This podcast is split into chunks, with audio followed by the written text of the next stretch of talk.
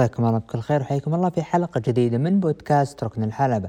محدثكم برست عبد الرحمن ومن الإخراج تحمل علي. طبعا الحلقة هذه رقم 56 واللي راح نناقش فيها آخر عروض المصارعة وكذلك عالم البوكسينج والMMA. طبعا الحلقة هذه للأسف الشديد ما راح يكون في تحليل عالم المصارعة، راح يكون التركيز كله على عالم البوكسينج والMMA. نعتذر المستمعين الكرام، التسجيل هذا من بدري راح يكون ما راح يكون ما بعد العروض. انا حاليا وانتم تسمعون التسجيل هذا انا كنت مسافر لعمل ما ف حاولت قدر المستطاع اتابع العروض، ما كان في اي وقت وانشغال الاسبوع هذا لكن باذن الله راح يتم التعويض الاسبوع المقبل. طبعا خلينا نناقش شوي عن الكوره وبعدين ندخل على عالم البوكسينج. طبعا شفنا للأسف الشديد خسارة الانتر وخسارة اللي هو الأهلي وضيعوا على الصدارة للأسف الشديد، وبرضو خسارة ليفربول بالدوري فكانت مفاجآت كبرى.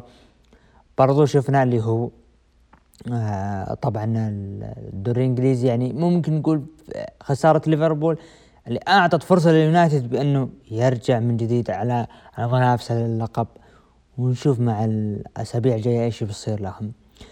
طبعا نطلع من عالم الكورة وقبل ما ندخل على عالم البوكسينج عند لنا خبر بسيط كذا اللي طلع قبل فترة، اللي وفقا الراسل فوتس تحدثوا أنه في نجم بارز في نيكسي سيشارك بعروض راح يشارك في عرض نيكستي الليلة، وراح يتم المفترض كان يتم دفعه الأسبوع الماضي في عرض سماكداون لكن تم تأجيل الخطة.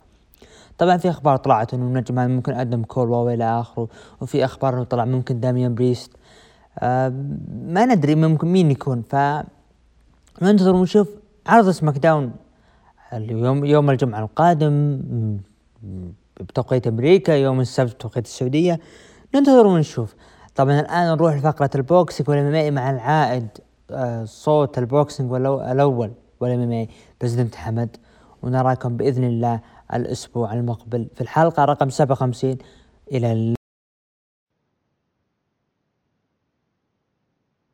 ندخل الآن مع فقرة البوكسينج والMMA واللي بالنسبة لي أنا من زمان فاقدها ومن زمان ما طلعت، لكن نطلع الآن ومعانا العائد يمكن أسبوعين من طول الغيبات جاب الغنايم. معنا صوت البوكسينج والMMA الأول برزيدنت حمد، حياك الله. يا هلا مرحبا، نورتنا بعد غياب. والله حتى أنا شكل فقط في أخبار كثيرة صارت الأسبوعين الفات، أشياء كثيرة، وأنت خربتني، خليت أدخل عالم البوكسينج وأتابع نزالات خلاص. والله شوف الفترة اللي حنا فيها حاليا في البوكسينج أعتقد أنها هي عودة النزالات بشكل كبير جدا من الستينات والسبعينات. هل نقول هي بداية الفترة الذهبية؟ راجعت الفترة الذهبية. طيب ندخل الحين مع أول نزال اللي صار الأسبوع الماضي، راين غارسيا ضد لوك كامبل، انتهت بانتصار لراين غارسيا. عطنا النزال وحلل النزال هذا اللي صار. شوف راين غارسيا الناس كثير توقعت النزال هذا راح ينتهي قرار حكام وراح ينتهي الى لوك كامبل، هذا بسبب ان لوك كامبل في النزال الاخير مع فاسيلي لوماتشينكو لعب 12 جولة كاملة وبالاخير فاز لوماتشينكو عن طريق اليونانيمس ديسيجن اللي هو قرار حكام الجماعي. ايضا لوك كامبل لاعب مع البطل العالم السابق خورخي ليناريس، لاعب معاه لمدة 12 جولة أيضاً وبالأخير فاز ليناريس عن طريق السابتس ديزيشن اللي هو قرار الحكام المنفصل. كان في ناس يشوف أن لوك كامبل فاز بهذا النزال، فعلى الأغلب كان العالم تتوقع أنه راح يكمل نزال راين غارسيا ولوك كامبل إلى 12 جولة وبأخير راح ينتهي النزال بفوز لوك كامبل إما عن طريق السابتس ديزيشن أو عن طريق اليونانيمس ديزيشن. طبعاً الأغلب توقع فوز لوك كامبل، لكن في فئة كثيرة أيضاً النزال هذا كان جلب عدد كبير من الناس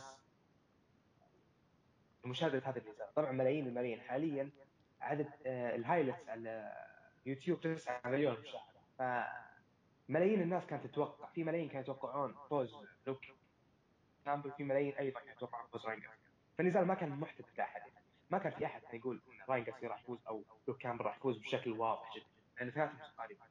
طيب بالنسبه لك انت، بالنسبه لك انت قبل ما انا شخصيا اقول دايم راين غارسيا، لو راين غارسيا يلعب مع لوماتشينكو، لو يلعب مع تيافيمو لوبيس، انا دائما ارجح راين غارسيا. هل هذا اللي توقع قبل النزال ولا قبل يعني النزال؟ حتى لو ترجع التحديثات القديمه كنت اقول راين غارسيا راح يفوز بشكل واضح. تمام. فالنزال بالاخير طبعا الصدمه اللي صارت في اول جولتين، الجوله الاولى كان كلنا كنا شايفين راين غارسيا قاعد يشتغل من قلب، يلكلك انه قاعد يسيطر على الجوله الاولى، لكن في الجوله الثانيه بسبب واحده من الاخطاء اللي ارتكبها راين غارسيا اللي هو ما حمى وجهه من الجهه اليسار، فاستغلوا كامبل هذه وسددها لكمه قويه جدا. اللكمه هذه اسقطت راين غارسيا في الجوله الثانيه. طبعا الاغلب اتوقع انه راح نشوف خساره راين غارسيا وخساره مهينه لراين غارسيا. صراحه انا من الناس اللي يوم وقت المباراه مباشره كنت حسيت راح راين غارسيا ما في، حسيت راح تهز راح ينهان ويرجع. لكن في الجوله الثالثه بالعكس، مو بالجوله الثالثه، في الجوله الثانيه نفس قام راين غارسيا وبدا يسيطر على الجوله ثاني مره. فبالاخير طبعا راين غارسيا خسر الجوله هذه، لكن الجوله الثالثه والرابعه والخامسه والسادسه الى السابعه راين غارسيا سيطر على النزال بشكل كامل من كل جهات.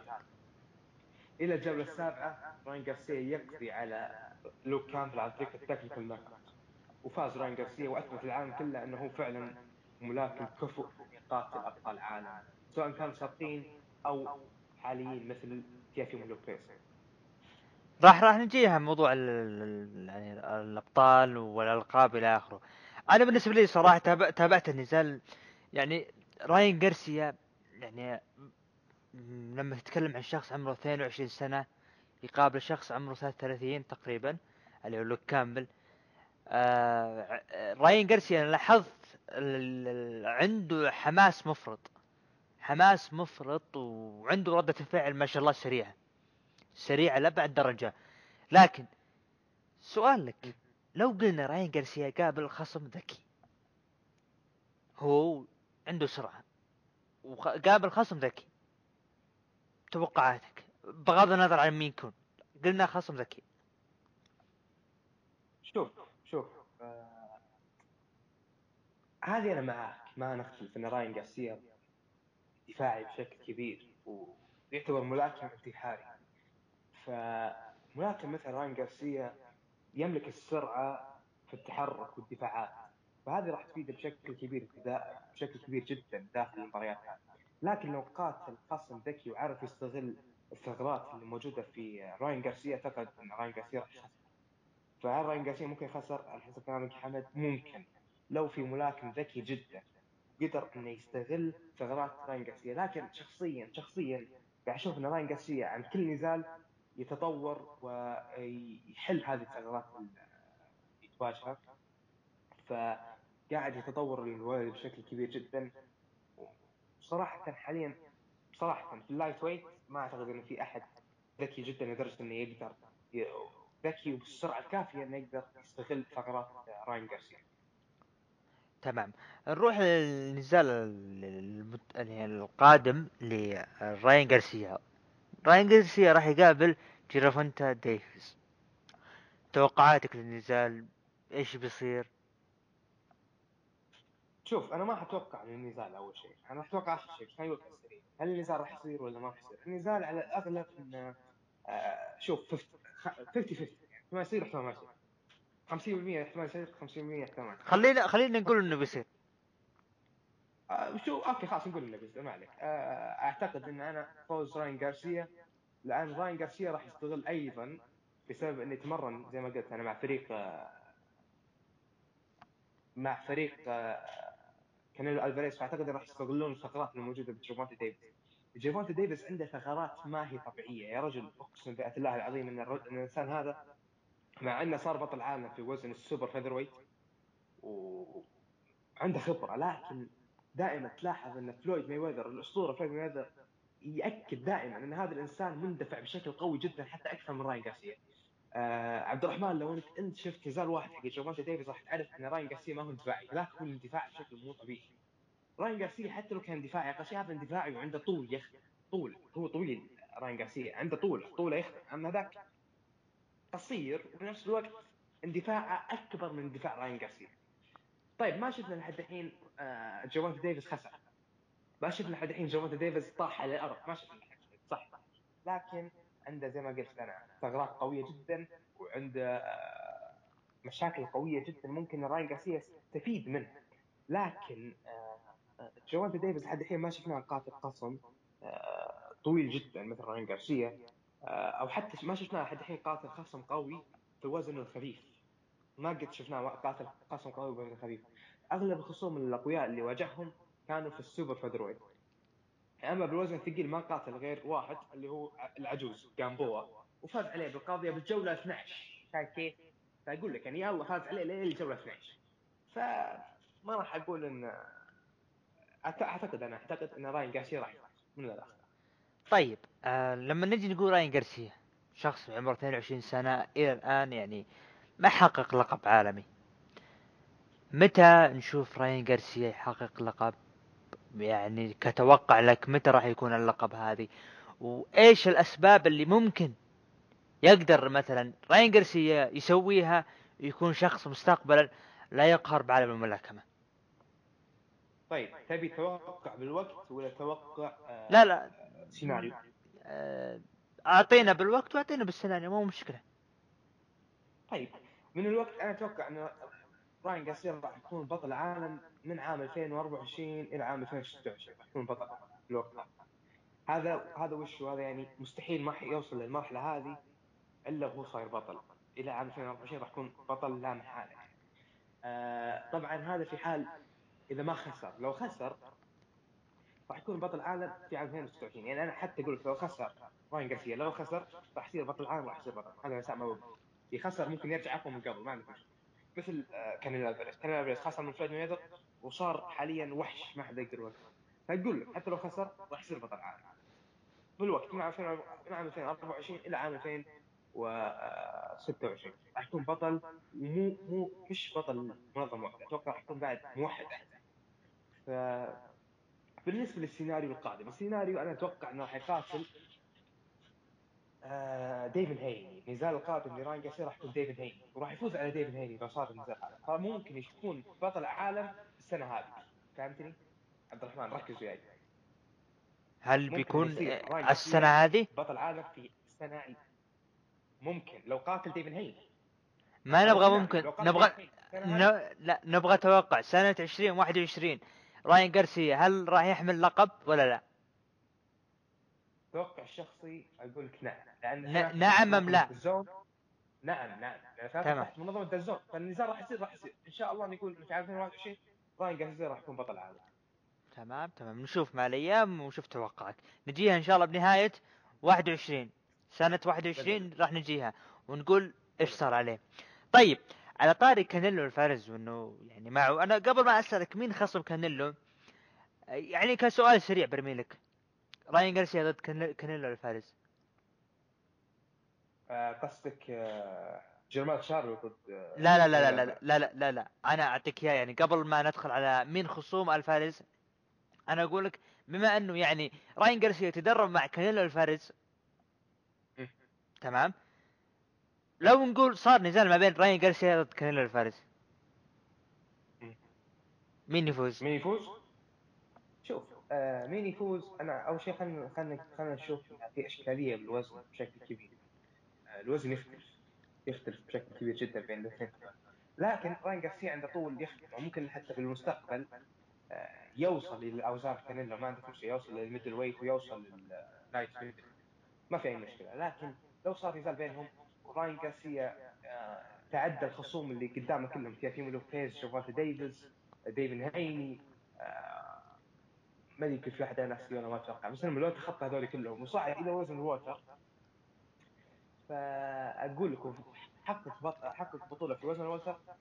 هذا طبعا سيناريو الى عام 2026، فاقول يعني لو وصل للمرحله هذه لا كان اللي ولا غيره. طيب ممكن يفوز على كانيلو، ممكن خصم لكن الحين ما في امل، ما في امل الحين يفوز على كانيلو، الحين ما في امل. انا اهم شيء مسكت توقع انه راين غارسيا سنه 2021 راح يجيب لقب، وراح نشوف باذن الله الايام بيننا. بي سي لو اللايت ويت. طيب نشوف مع ليا اللايت ويت بطل بي سي لايت ويت. خصم كانيلو ألفاريز القادم، يعني في اسمين عندي، اللي هو الاسم الاول جيرمان تشارلو، والخصم والاسم الاخر تريبل جي. طيب اول شيء كانيلو ألفاريز حاليا هو ملاكم حر، ما يتبع اي منظمه، يعني ما يتبع دازون ولا يتبع سكاي سبورتس ولا شو تايم ولا واحده ولا اي حاجه. كانيلو ألفاريز حاليا هو ملاكم حر، فهو يقدر يحدد خصومه باي منظمه. فلو نفترض ان كانيلو ألفاريز بيروح يقاتل جيرمان تشارلو، النزاع هذا راح يكون على باي بير فيو، فانا اعتقد ان كانيلو ألفاريز يعني وده انه يلعب باي بير فيو، من زمان ما لعب باي بير فيو، فممكن يروح يلعب مع تشارلو. وانا متاكد انه هو عارف ان كانيلو عارف انه هو نفسه راح يقدر جيرمان تشارلو يفوز عليه، حتى اتوقع انه راح يفوز على جيرمان تشارلو، ف راح يروح يلعب مع شوت تايم بي بي سي سبورت بي بي سي فوكس، فممكن يروح يلعب هناك على باي بير فيو، وهذا اعتقد انه راح يكون افضل من يروح يلعب مع تريبل جي على دازون، افضل كثير. هو لعب مع تريبل جي مرتين فخلاص يكفي، يروح يشوف تحدي جديد باي بير فيو، فلوس اكثر طبعا في باي بير فيو، يعني ياخذ نسبه، يعني كانيلو ألفاريز لو باع مثلا مليونين، نقول مليونين مثلا، مليونين رقم كبير، فنقول باع مليون و400، الربح ممكن هني يطق يتعدى ال 110 مليون الى 125 مليون دولار. ف 125 مليون دولار راين ساول ألفاريز كانيلو ألفاريز راح ياخذ منها 70 مليون او 60 مليون، تمام. هذا اكثر من اللي ياخذه مع دازون. نفس الوقت خصم مثل جيرمان تشارلو، هو ما اعتقد ان كانيلو ألفاريز ما يبغى يقاتل خصم مثل جيرمان تشارلو، لا يبي، ليش ما يبي، وبيبر فيو بعد، فاعتقد ان النزاع هذا راح يكون هو الاخر او الاقرب يكون. طيب سؤال، كانيلو ألفاريز ضد جيرمان تشارلو مين يفوز؟ كانيلو ألفاريز بدون اي تفكير حتى. طيب السؤال الثاني، كانيلو ألفاريز لو لعب نزال ثالث ضد تريبل جي مين راح يفوز؟ كانيلو ألفاريز برضه، لان تريبل جي خلاص صار عمره الحين قريب ل 40 سنه، يعني فاهمني؟ تمام. الان في اخبار طبعا، ما ادري احنا نسميه رئيس الحزب، هو رئيس حزب ماني باكياو، ايش المسمى اللي فيه الان بالفلبين؟ رئيس حزب الحاكم، رئيس حزب الحاكم. طبعا في اخبار طلعت انه عودة ماني باكياو قريبة وراح تكون بالسعودية، يعني الاخبار ان عودته قريبة وراح تكون بالسعودية. السؤال لك يا بزن حمد، ماني باكياو اذا فعلا له عودة وكانت بالسعودية مين راح يكون خصمه؟ خصم الاسطوره ماني باكياو غالبا راح يكون مايكي غارسيا، فلأن مايكي غارسيا حاليا هو قريب من تصنيفات الدبليو بي اي الاجباريه، فحاليا ايضا اغلب الناس تبي تشوف ان مايكي غارسيا مع الدبليو بي اي لوزن الوالتر، عشان يكون وزن الوالتر مال، فبعكس ماني باكياو. صح ماني باكياو مع الدبليو بي اي للوزن هذا، لكن غير فعال، يعني اخر نزال على 2017 وحتى 2020 قالت ما حلعب الا اذا كان في جمهور كبير يحضر، انا ما العب، مشي حالك يعني. ماني باكياو احتمال كبير يكون خصم مايكي غارسيا على بطولة الدبليو بي اي، وغالبا راح تكون في السعودية، وانا اتوقع صراحة راح تكون في العلا يعني. تمام. بس السؤال يعني لما نجي نقول يعني عودة ماني باكياو وتحديدا السعودية، نستثني الربح اللي راح يجيه، ليش بالذات رجع بالسعودية؟ ليش ما رجع مثلا منطقة أخرى مثلا كشهرة، يعني مثلا بأمريكا بأوروبا؟ شوف خليني أقول لك ليش حاليا الفترة الذهبية للملاكمة، ما قلنا شيء هذا في بداية البودكاست ولا لا؟ صح. الفتره الذهبيه للملاكمه. طيب عوده الفتره الذهبيه للملاكمه يعني زي ايام محمد علي كلاي كانوا يلعبون بافريقيا عاد تمام عشان يزيدون شهره الملاكمه. ف جدا ممكن بتركيا ممكن تصير في الصين ايضا. انا اقول ركز على دولتين، الصين والسعوديه، الدولتين هذول راح يكون فيها نزالات قويه جدا. حاليا في امريكا قاعده تستقطب الجمهور اللي موجود في الشرق الاوسط اللي هو الاغلب في السعوديه، والجمهور ايضا في الصين، جمهور الصين جمهور كبير جدا. هذول قاعدين يحاولون ان يجذبون جمهور لهم في هذه المناطق بالذات الشرق الاوسط والصين. فعشان كذا وقع اختيار على السعوديه، ونتوقع نزالات قويه القادمه ايضا تكون في منها بالصين. سؤال لك، اذا جتك الفرصه هل راح تحضر النزال اذا كان بالعلن؟ بلا اي شك راح احضر، وقعدتهم ما باذن ماي يعني مليون بالمية راح. تمام. طبعا ندخل الحين الفقرة او ندخل الان للعالم الامامي ومع عودة كونور مكريغور. يعني خلينا نتكلم، يعني كونور مكريغور يعني ما اعلن عودته الا بعد اعتزال حبيب صح؟ لا هو اعلن عودته قبل اعتزال حبيب، قبل النزال مع جيتش اعلن عودته. طيب عشان اعلن عودته قبل النزال مع جيتش. طيب فترة قليلة يعني اتوقع اقل من حبيب. طيب خصم حبيب الله يذكره بالخير، خصم كونور مكريغور يعني راح يكون لو داستن بوريير. طبعا قبل ما نعطي توقعات نخليها على جنب. لما نتكلم انه عالم الام ام اي الفترة الحالية هل يعاني ام لا؟ والله شوف يعاني ام لا، انا يقول حاليا انتهت سنة 2020 وصار طبعا في مشاكل بين يو اف سي واس بي او واي اس بي. طبعا ما في مصادر كبيرة قالت الكلام هذا، لكن هذا الواضح. حلو، فممكن تعاني من مشكلة الناقل التلفزيوني حاليا من راح يكون اذا ما كان في اس بي. طبعا كلام هذا زي ما قلت لك ما هو دقيق جدا، لكن يقول لك هذا واحدة من المشاكل.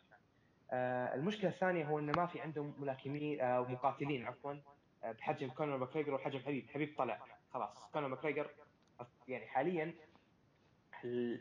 لو ما رجع كونور مكريغور احتمال كبير يو اف سي تقعد راح تندثر يعني فاهمين؟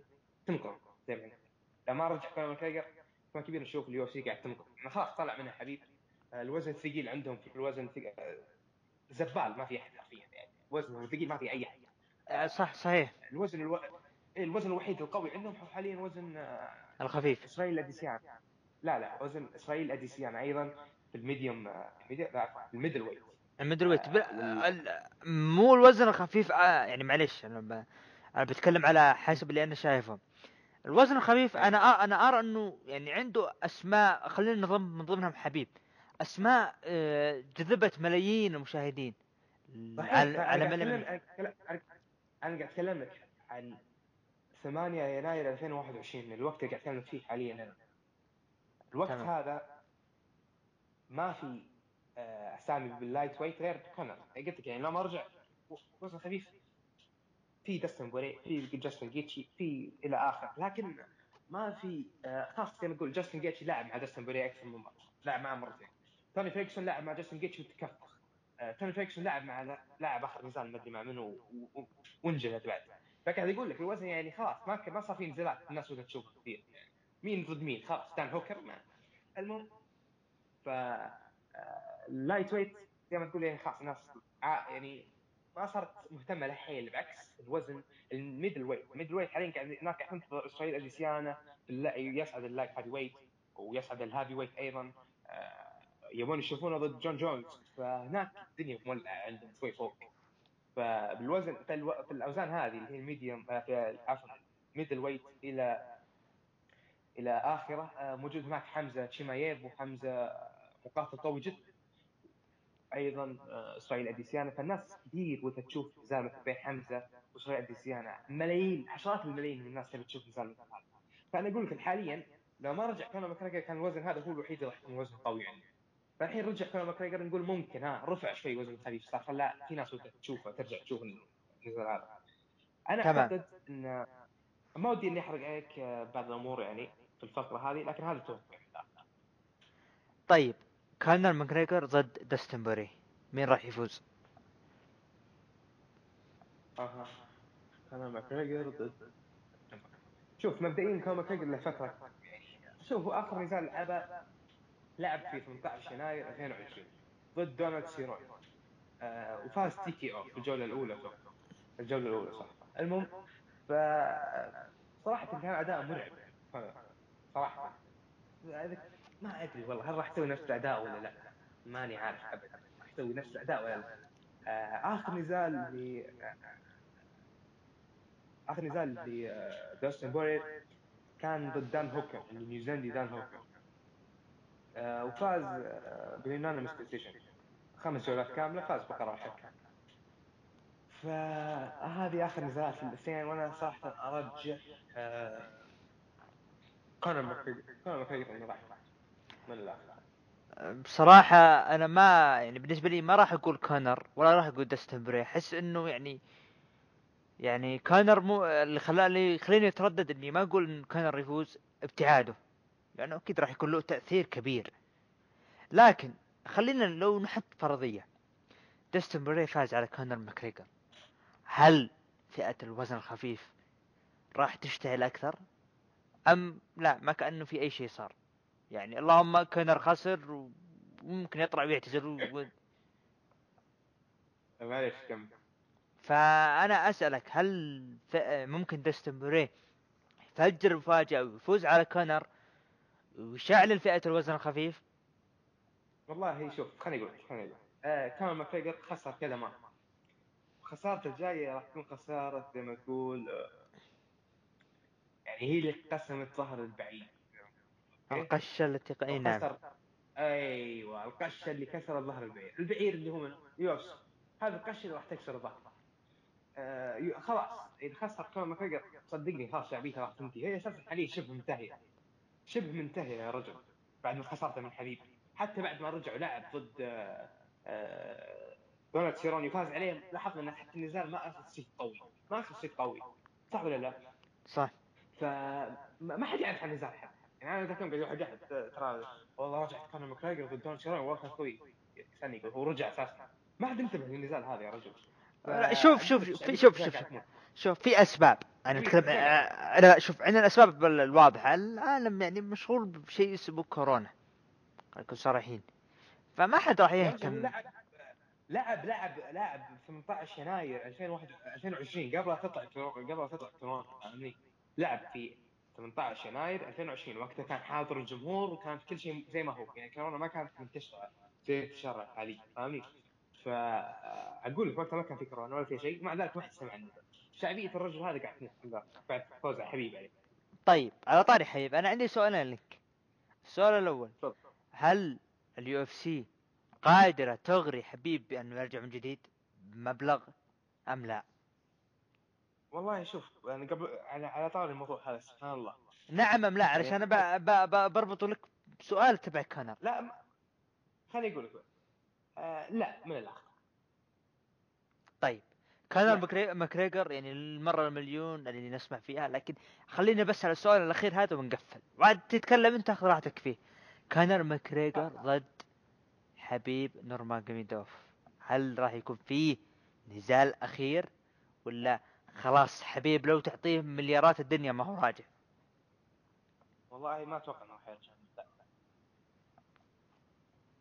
الا اذا في حال طفر صح. والله شوف انا قاعد اقول قاطعتني قبل شوي ما خليتك تكمل. انا اليوم الصبح يوم صحيت دخلت على تويتر لقيت ان سبحان الله فلويد مايويذر عارض على حبيب 100 مليون دولار عشان يقاتله لكنه عيّن. رايك؟ واو 100 مليون رفض؟ قال له والله ما ابي سري يعني جدويه سري ما ابي العب لك. قال له 100 مليون يا ابن الحلال تعال 10 جولات يا رجل 10 جولات بس ملاكمه 3 دقائق يعني حتى ما توصل نص ساعه تعال منها خلنا. لا والله ما ابي انا ما ابي العب لا تعطيني 100 مليون ما ابي. وتخيل هذا رفض حبيب نورمان قيميدوف نزال فلويد فما بالك بالرفض القاطع اللي دائما يقوله لكونور مكريغور. حتى لو اعطوهم 100 يا رجل اليو اف سي ما تقدر تدفع 100 مليون من لا اليو اف سي ما تقدر تدفع 100 مليون ما عنده. حلو فتخيل ان حبيب رافض النزال ما عندهم فلوس تسوى يعني يعطونهم حق حبيب وحبيب رفض نزال مع فلويد مايويذر. اقول لك مستحيل النزال هذا يصير اقول لك انسى شيلوا من بالكم. سؤال اخير عشان نقفل الفقره تمام. هل من اسباب اعتزال حبيب من عالم اليو اف سي خلينا نقول تعامل اللاعبين اليو اف سي معه بانه يعني كونر هو المدلل عندهم اكثر من حبيب؟ هل هذا يعتبر من الاسباب؟ احنا عارفين السبب الرئيسي لكن هل يعتبر من الاسباب هذا؟ لا لا تدري ليش؟ تدري ليش اقول لك؟ لان قبل نزال حبيب وجيتشي كونر مكريغور كان يتكلم عن حبيب كان يتكلم عن اليو اف سي يبي نزال معه يقول له يعني ما ينفع انه يلعب مع جاستن غيتجي انا موجود انه يلعب معه ما. فاذكر ان اليو اف سي ردت عليه رد فشله كونر مكريغور واحترمت حبيب بشكل مو طبيعي في اخر نزالات نزال داستن بوريير نزال جاستن غيتجي يا رجل سووا له جزيره كامله جزيره القتال عشان حبيب. تخيل ايه بس عشان حبيب بالاخر. كلنا عارفين يا حمد انه دانا وايت يميل الكونر مكريغور يعني تغير باخر فترة. لو انت تتابع الاخبار وكنت منتبه راح تلاحظ ان لا رئيس منظمه اليو اف سي دانا وايت كان مايل الحبيب بشكل كبير جدا محترم حبيب بشكل كبير جدا. حتى قال ان حبيب زريل فايتر سمعت فيديو شو فايتر اتوقع يعني زي ما تقول لمح على كونر مكريغور ان هذاك بس يتكلم not it's not talk show او شيء زي كذا. ف يعني ما هو برنامج تتكلم فيه لا في نزالات خليك محترم زي حبيب وقعدت حالك حال الرجال فاهمني. فواضح ان هذا كان تصريح قوي من دانا وايت قبل في عام 2000 بدايه عام 2020. طيب تمام مع قبل لا يلغي نزال ثاني فيكسون مع حبيب صح دانا وايت تكلم عن النزال قبل لا يلغي نزالهم تكلم عن كونر مكريغور صح تذكرت تمام. انا والله يتمنى يعني كونر يعني شخصيا شخصيته واللي قادر يقدمه ترى يعني عالم المصارعه ينتظره اذا فكر انه يترك اليو اف سي بكل صراحه اتكلم لانه شخصيته قادر تقدم شيء اسطوري بعالم المصارعه وتحديدا على المايك. ترى اذا انت نجحت بعالم المصارعه بالمايك راح يطغى على اشياء كثيره. يا كثر المصارعين اللي قادر يؤدي بالحلبه بس ما يعرف يتكلم. شوف اقول انا بس معك مصفقه صراحه اسوي صفقه مع المصارعه صراحه تكون كونر وفوق فلويد صفقه حلوه هديه مننا خذوه والله العظيم تقدرون تسوون فينا خير رب الكعبه. تبون ما تردل خذوا فلويد تبون ما تردل شوف ما تردل ما خذوهم فكونا شر شوف ما تردل هذا ترى كان مع منظمه اليو اف سي سابقا. برضو عندك بروك لسنر بوبي لاشي ترى كلهم كانوا مع حقين اليو اف سي يعني انا نبي بروك لسنر ترى قوي يجيب نبي ونعطيكم كل الربطه. بروك لسنر ترى السبب الوحيد اللي ما خلاه يرجع العالم اليو اف سي حاليا واللي يعتزل ما يبي يدفع الفلوس اللي عليه مبلغ وقدره اذا رجع اليو اف سي بتبع منشطات فهو الان اي والله فهو الان هذه من الاسباب اللي يقال فهو الان مرتاح مزرعته يعني مع زوجته والمصارع السابقة سيبل ومع عياله ورجال يعني يتصيد وما أخذ راحته. طبعا يعني هذا بروك لسنر. عموما نصل الحين إلى ختام هذه الفقرة. بكل صراحة استمتعت. أي كلمة ختامية برزنت حمد؟ بس ننتظر اللي راح تسويه راين غارسيا في هذا السنة. أقول لكم انتظروا اللي راح تسويه راين غارسيا في هذا السنة. ننتظر ونشوف. نراكم بإذن الله الأسبوع المقبل في الفقرة القادمة من الحلقة رقم 57 لا 57 نراكم الحلقة رقم 57. إلى اللقاء.